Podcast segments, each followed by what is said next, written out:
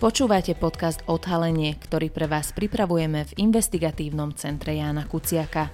Vypočuť si v ňom môžete naše odhalenia, články, ale aj rozhovory. Dnes rozhovor o prokremelských dezinformáciách.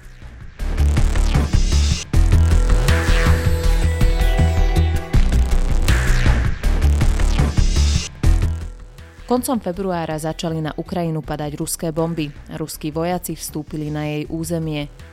Moskva zaútočila na svojho suseda. Vojenskú operáciu však sprevádza aj vojna informácií, alebo skôr dezinformácií. Tá ale trvá už roky na internete, na sociálnych sieťach, aj na komunikačných aplikáciách, ako je napríklad Telegram. Ako vyzerá upravená realita o vojne na Ukrajine, ktorú sa nám snažia prezentovať aj niektoré slovenské portály?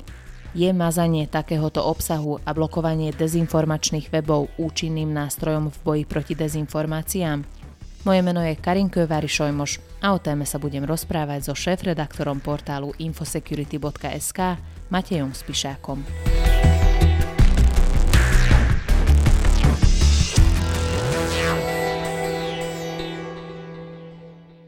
Ako ste o tom písali aj vy na infosecurity.sk, rok 2021 ovládli dezinformácie o covide. Invázia na Ukrajinu začala koncom februára 2022. Vidíme, že siete sú zaplavené falošnými informáciami a hoaxmi, ktoré sa týkajú vojny. Ako rýchlo prišla tá tematická zmena na slovenskej dezinformačnej scéne? No sa veľmi ťažko niečo podobné hodnotí. Ja si nemyslím, že tá zmena bola taká razantná, ako sa zdá. Inak povedané, tie proruské dezinformácie, ktoré sa týkali v podstate toho konfliktu s Ukrajinou, tu nie sú od začiatku konfliktu. To znamená, už pred niekoľkými mesiacmi sme samozrejme niečo podobné evidovali, až na to, že v súčasnosti po vypuknutí toho konfliktu, teda 24.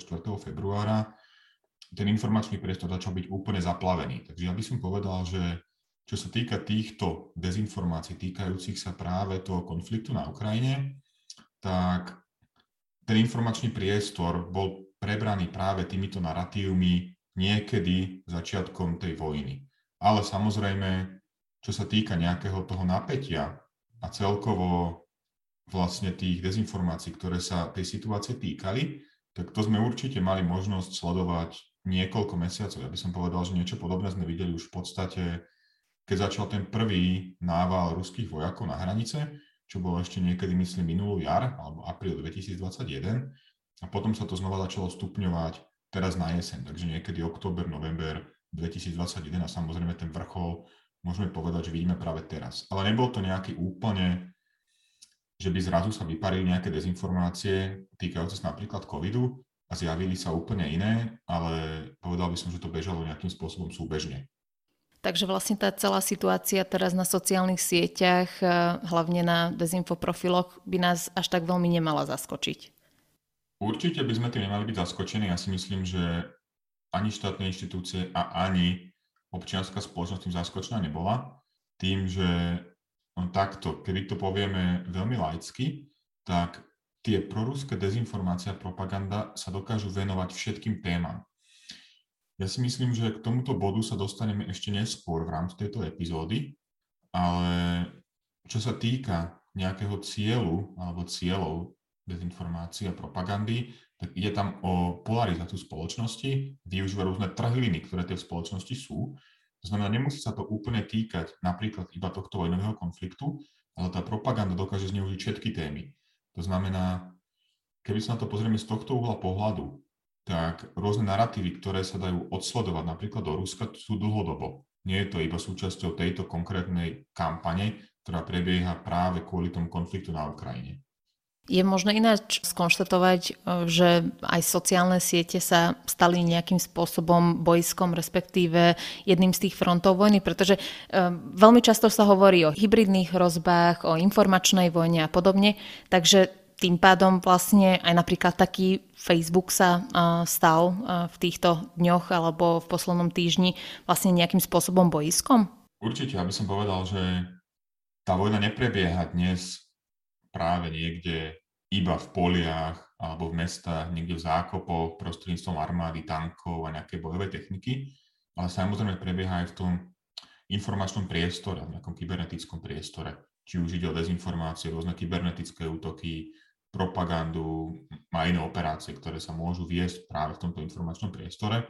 Takže sociálne siete sa stali určite bojskom aj v tejto vojne, čiže tá informačná vojna sa momentálne vedie súbežne s tou konvenčnou vojnou, ktorá prebieha práve v tých zákopoch, ako som hovoril. Čiže nie je to opäť nič nové. Ja by som povedal, že my dokážeme nejakým spôsobom datovať vznik takejto proruskej dezinformačnej siete na Slovensku niekedy späť do roku 2014.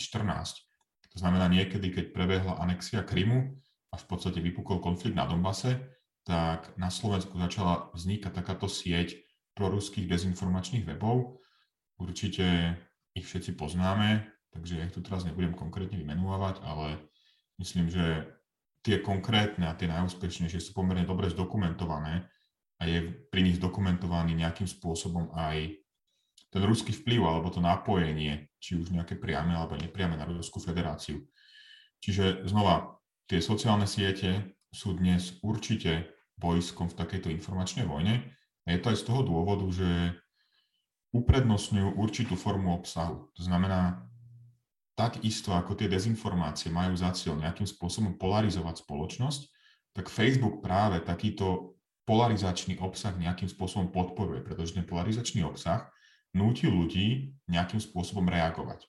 Čo teda znamená, že vyvoláva emócie a tie emócie v podstate tých ľudí držia prihlásených na sociálnej sieti podstatne dlhšie ako nejaký obyčajný, nudný, faktický obsah.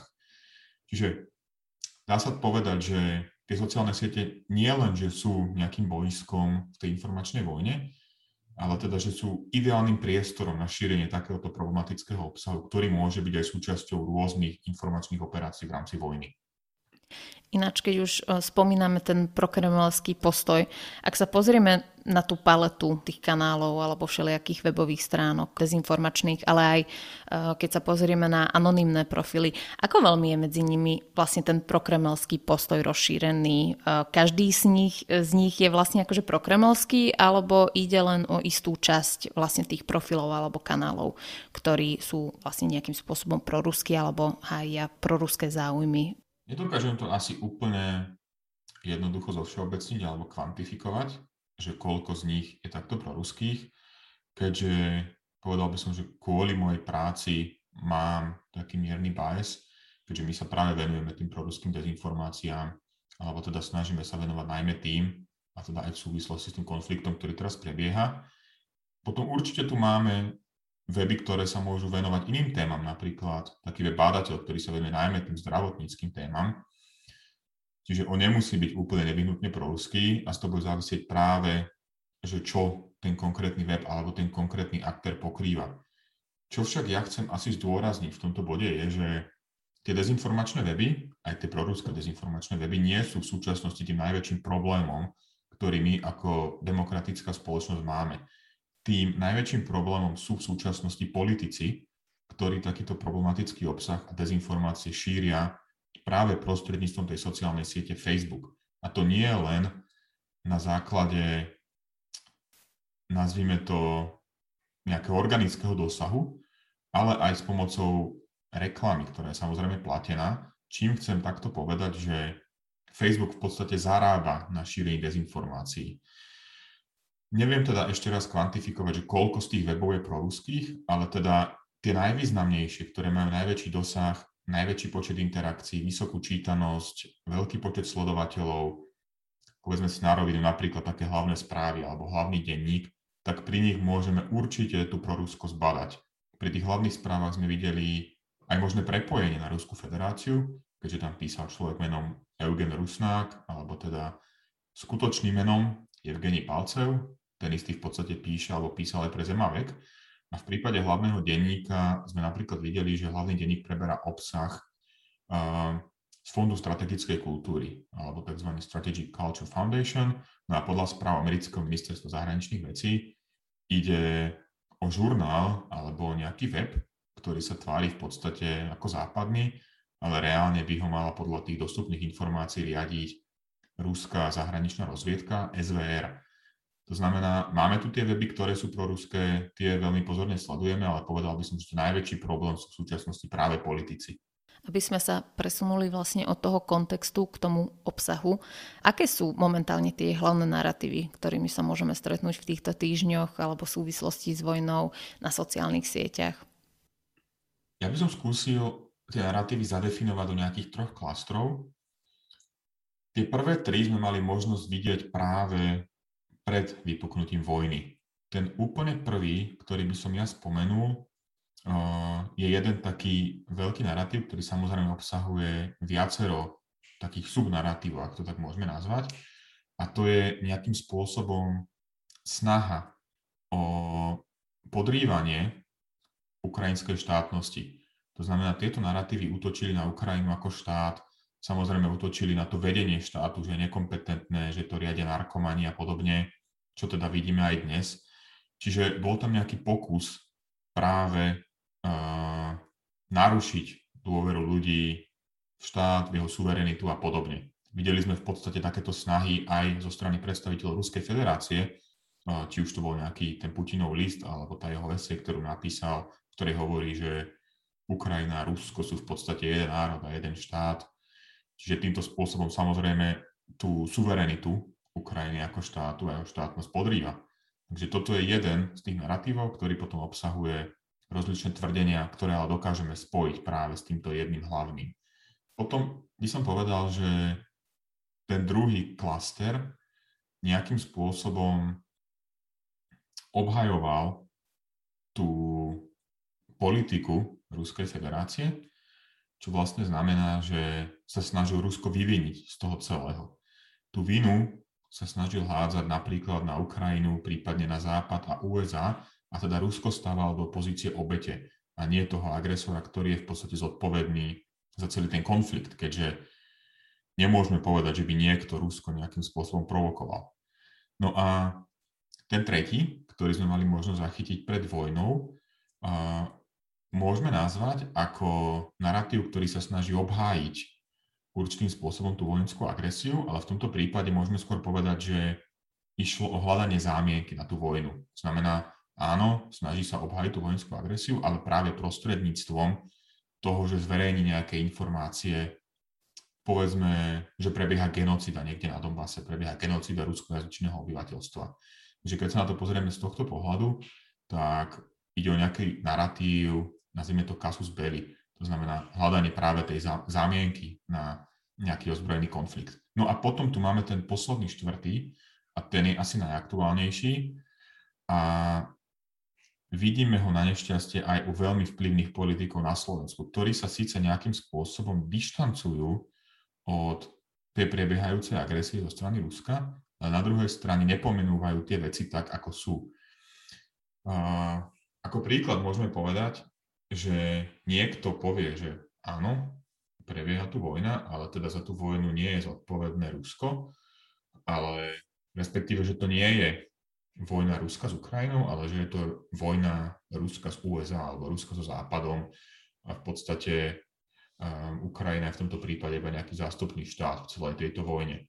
Že toto je ten posledný a v súčasnosti podľa môjho názoru veľmi nebezpečný narratív, ktorý samozrejme dokáže nejakým spôsobom podkopávať celkovo tú podporu voči Ukrajine, prípadne voči našim partnerom v USA a v NATO, pretože ľuďom sa potom môže javiť, že sú to práve oni, kto je zodpovedný za tú agresiu. Vieme, že odkiaľ prichádzajú vlastne tieto zámienky, že cez aké, ja neviem, informačné kanály sa napríklad dostávajú potom na tú dezinfoscénu Slovensku. Je to priamo, akože priamo prichádzajú z Ruska? Vieme to povedať s istotou?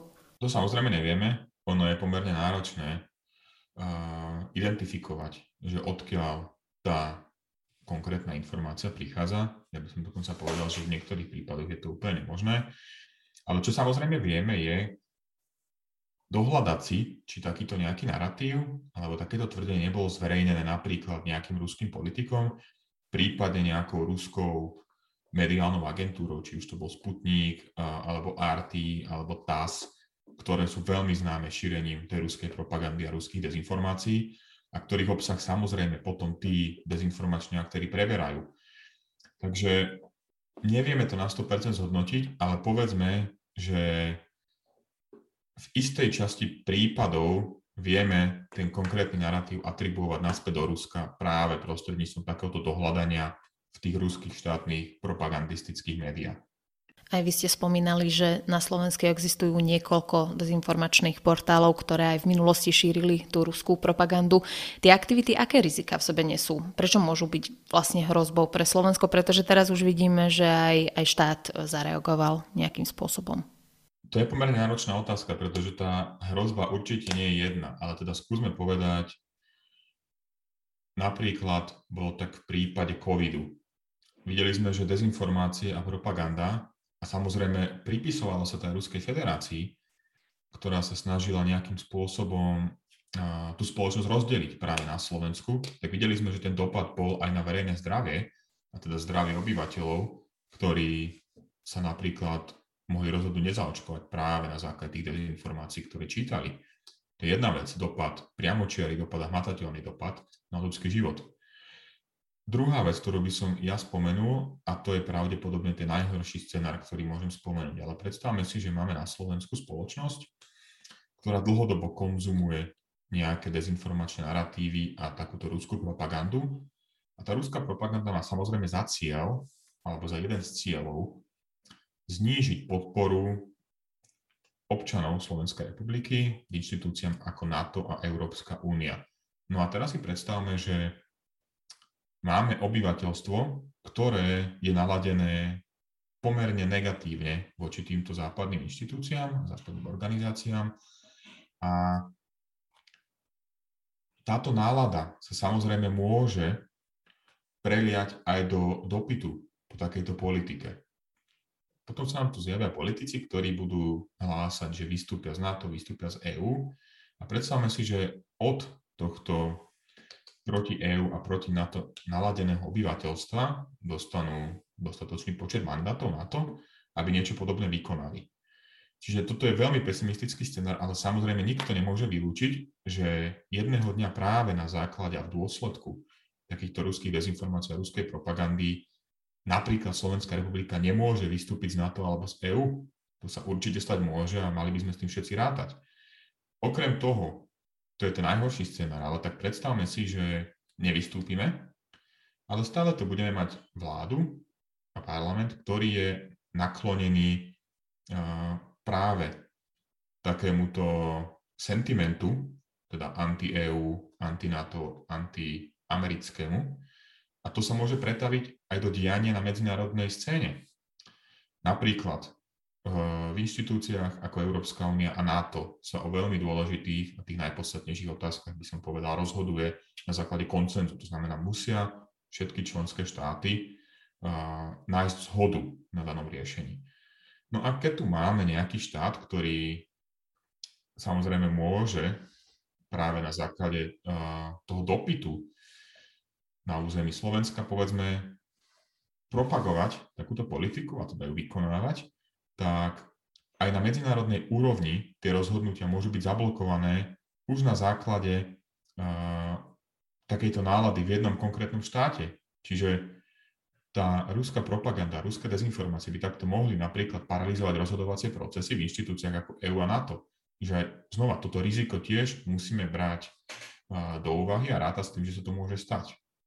Ak vidíme tieto hrozby a rizika, tak neprišla vlastne tá odpoveď od štátu neskoro? Odpoveď od štátu prišla rozhodne neskoro, ale tým nechcem vyniť napríklad a, túto konkrétnu vládu. Ak to mám povedať, ako sa hovorí na plné ústa, tak ja by som vinil tie predchádzajúce vlády. Videli sme, že, ako som už spomínal na začiatku tejto epizódy, bola tu nejaká dezinformačná sieť už pred niekoľkými rokmi. To nie je otázka mesiacov alebo roku alebo dvoch rokov. To môže byť pokojne 8 rokov, môže to byť 7 rokov, kedy tu začala takáto dezinformačná sieť vznikať. Ale samozrejme, tie vlády vtedy nebrali problém dezinformácie a propagandy nejakým spôsobom do úvahy. No a to samozrejme potom môžeme vidieť pretavené do tej situácie, ktorú tu máme dnes. Táto vláda konkrétna, ktorá vznikla v roku 2020, podľa môjho názoru pristupuje k tomu problému dezinformácia hybridných hrozieb celkom zodpovedne. Vidíme, že aj jednotliví ministri sa k tejto téme vyjadrujú, vznikajú tu rôzne útvary na ministerstvách, či už obrany, vnútra, zahraničné veci, na úrade vlády, ktoré majú práve uh, zodpovednosť bojovať s tými hybridnými hrozbami a s dezinformáciami. Takže táto vláda k tomu pristupuje pomerne zodpovedne, ale zase na druhej strane musíme povedať, že áno, tie kapacity, ktoré momentálne štát má vyčlenené pre boj s dezinformáciami, s hybridnými hrozbami, sú pomerne malé. Nemôžeme očakávať, že pár ľudí niekde na jednom ministerstve dokáže teraz vlastne zvrátiť ten dlhodobý proces, ktorý tu prebiehal v rámci nejakej erózie demokracie a ľudských práv a našej prozápadnej orientácie, ktorá bola ovplyvnená práve prostredníctvom týchto dezinformácií a propagandy. Takže štát sa prebudil, ja by som povedal pred dvoma rokmi, ale nedokážeme za rok alebo za dva kompletne zvrátiť celý ten proces najaktuálnejším krokom zo strany vlády um, bolo, že na základe novely zákona Národný bezpečnostný úrad dostal vlastne novú právomoc, že môže zablokovať webové stránky s problematickým e, obsahom. Ale napríklad na druhej strane hovoria o tom, že je to jednoducho cenzúra, ale taktiež aj experti vyčítajú štátu, že tie kritéria, na základe ktorých je možné nejakú stránku zablokovať, nie sú jednoznačné a ani transparentné. Nestáva sa tak z tej novely zákona alebo z tej právomoci vlastne nejakým spôsobom dvojsečná zbraň? Asi áno, aj nie. Ja som samozrejme zastanca slobody slova, ale povedzme si úprimne, že tá sloboda slova nie je absolútna. Vidíme to aj pri rôznych prejavoch ako antisemitizmus, podnecovanie k násiliu a podobne, ktoré sú nejakým spôsobom trestané. Čiže nemôžeme povedať, že sloboda slovy bola absolútna, pretože to nie je pravda, nie je to tak. Nachádzame sa podľa môjho názoru vo veľmi špecifickej situácii, keď u nášho suseda prebieha klasická konvenčná vojna spojená aj s tými informačnými operáciami, ktoré boli zmienené, ale zároveň tieto informačné operácie, dezinformačné kampane prebiehajú aj u nás. A ja si neviem predstaviť ideálnejší čas na zakročenie proti takýmto širiteľom dezinformácií, ako je práve teraz. Keďže tu už je v hre naša bezpečnosť, nie že by nebola v posledných rokoch, ale teraz ten dopad na našu bezpečnosť je úplne priamočiary. Veď pár stoviek kilometrov za slovenskými hranicami dopadajú ruské rakety. Čiže ak sa my chceme brániť voči týmto dezinformačným kampaniám, tak žiaľ musíme pristúpiť práve v takejto výnimočnej situácii k takýmto výnimočným riešeniam a konaniam. Čo sa týka tej slobody slova, pravdepodobne by štát mal pristúpať transparentnejšie k tomu a vysvetľovať, prečo takéto konkrétne webové stránky blokuje. A na druhej strane si musíme povedať aj to, že áno, tie zákony by mali byť koncipované tak, aby sa nedali zneužiť, ale ak k sebe budeme úplne úprimní a predstavíme si situáciu, že na Slovensku bude nejaká vláda, ktorá bude mať mierne autoritárskejšie praktiky, tak ja si myslím, že môžeme tak či tak očakávať, že sa rozhodne nie, že zneužíva tento zákon, aj keby neexistoval, tak takáto vláda môže pokojne s tým zákonom prísť a blokovať weby, ktoré bude chcieť, blokovať médiá, ktoré bude chcieť. Nebolo by to prvýkrát, že by sa niečo podobné na svete stalo. Takže áno, je to dvojsečná zbraň, ale zase nebuďme naivní a nehovorme si, že keby k tej najhoršej situácii dojde, tak ten zákon bude zneužitý. Samozrejme, ten zákon by aj nemusel existovať na to, aby sa to stalo. Je ale blokovanie profilu napríklad, alebo blokovanie webovej stránky, alebo aj mazanie toho obsahu efektívnym riešením, pretože to vlastne už robí Facebook niekoľko rokov a vidíme, že vlastne tie dezinformačné profily tam ešte stále sú alebo si hľadajú nejaké nové spôsoby na to, aby šírili e, svoj obsah, tí konšpirátori alebo dezinformátori. Takže je to vlastne efektívnym riešením? Bude to mať taký výsledok? Aký výsledok vlastne zákonodarci čakajú od toho? No mazanie webov alebo blokovanie webov taký výsledok určite mať nebude. A to práve z toho dôvodu, ktorý som spomenul skôr, tomto podcaste a to je ten, že dnes ide práve o sociálne siete, ktoré sú tým najväčším problémom, nie konkrétne weby. A samozrejme tie weby majú svoje kanály aj na sociálnych sieťach, majú tam vytvorené svoje stránky, kde môžete ďalej pokračovať vo svojej činnosti. Keby som mal vrátiť k tomu, čo bolo povedané ohľadom Facebooku, áno, Facebook sa tvári, že v posledných rokoch nejakým spôsobom bojuje proti dezinformáciám, ale podľa môjho názoru to nie je pravda. Ja si myslím, že to, čo Facebook robí, sú iba PR kampane, snaží sa ľuďom ukázať, že máme tu takýto problém, snažíme sa s ním niečo robiť, ale ten dopad je nulový keď sa pozrieme na slovenský Facebook, tak vidíme, čo sa tam šíri, čo sa tam zdieľa a nemám pocit, že by Facebook bol nejaký nápomocný v odstraňovaní takéhoto obsahu. Efektívne by bolo, keby Facebook zakročí proti šíriteľom dezinformácií práve na tej svojej platforme.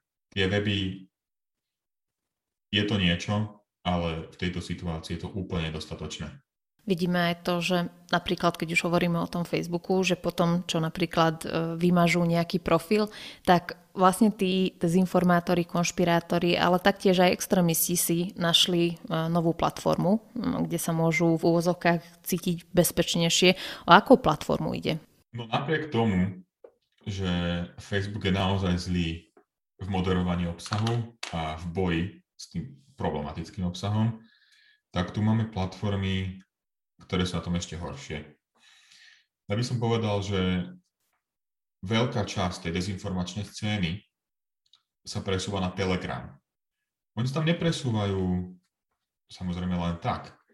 Ani by som nepovedal dokonca, že sa presúvajú. Oni si vytvárajú nejakú formu zálohy na tejto komunikačnej platforme. A to z toho dôvodu, že aj keď Facebook dnes bojuje s dezinformáciami veľmi biedne, ja by som povedal, že tá ich aktivita je takmer rovná nule, ale fajn, niečo sa snažia robiť, tak máme tu nejaké regulácie, ktoré by v dohľadnej dobe mohli byť prijaté napríklad na úrovni Európskej únie a iniciatívy zo strany vlád, ktoré sa snažia Facebook dotlačiť k tomu, aby zakročil efektívnejšie voči takémuto problematickému obsahu. Ten môj predpoklad je taký, že tí dezinformační aktéry sa na Telegram stiahujú práve preto, pretože sa obávajú, že im jedného dňa tie ich účty na Facebooku, prípade na Instagrame alebo iných platformách budú zrušené. A keďže sa im nebude chcieť budovať nejakú novú fanúšikovskú základňu na Telegrame úplne od nuly a môžu na to využiť už dnes tie existujúce komunikačné platformy a kanály, ktoré majú vytvorené na sociálnych sieťach, tak to robia dnes. Okrem toho, Telegram poskytuje priestor pre ešte extrémnejší obsah ako Facebook. Tým, že Telegram nie je moderovaný žiadnym spôsobom, tak poskytuje priestor pre väčšiu radikalizáciu, väčšiu polarizáciu a samozrejme tým pádom pre šírenie extrémnejšieho obsahu, ako je na Facebooku vedia ale tieto kanály osloviť cez ten Telegram podobne veľkú skupinu ľudí ako na Facebooku, pretože Facebook je jeden z najväčších uh, sociálnych sietí, takže pravdepodobne tam je istý nepomer, nie? Keď sa pozrieme na číslo, tak vieme, že Facebook používa momentálne na Slovensku podstatne viac ľudí ako Telegram. Na druhej strane si však myslím, že tí ľudia, ktorí vyhľadávajú tieto kanály na Telegrame, vyhľadávajú cieľene to znamená, idú hľadať ten obsah, ktorý chcú nájsť, napríklad tých dezinformačných aktérov. To sa podľa mňa nedá povedať tak úplne o Facebooku. Ono asi vieme, možno aj z osobnej skúsenosti, že na Facebooku sa k nám často dostane takýto dezinformačný obsah bez toho, že by sme ho vyhľadávali. Čo podľa môjho názoru na Telegrame nie je také jednoduché.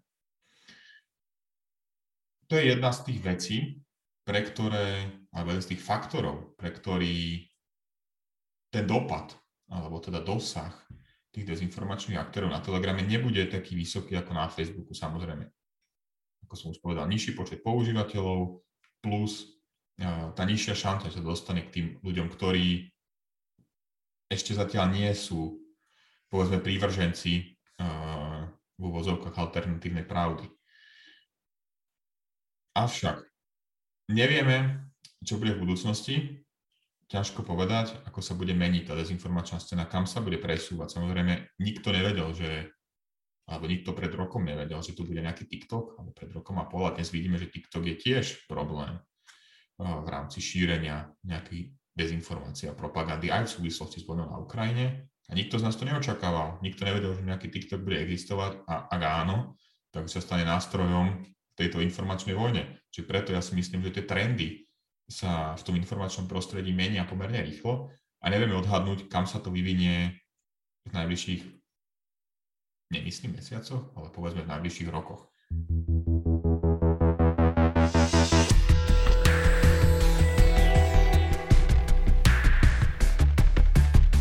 Ďakujeme, že ste si vypočuli podcast Odhalenie investigatívneho centra Jána Kuciaka. Naše články nájdete na webe www.icek.sk. Akékoľvek nápady, tipy, ale aj pripomienky nám zasielajte na icek.icek.sk.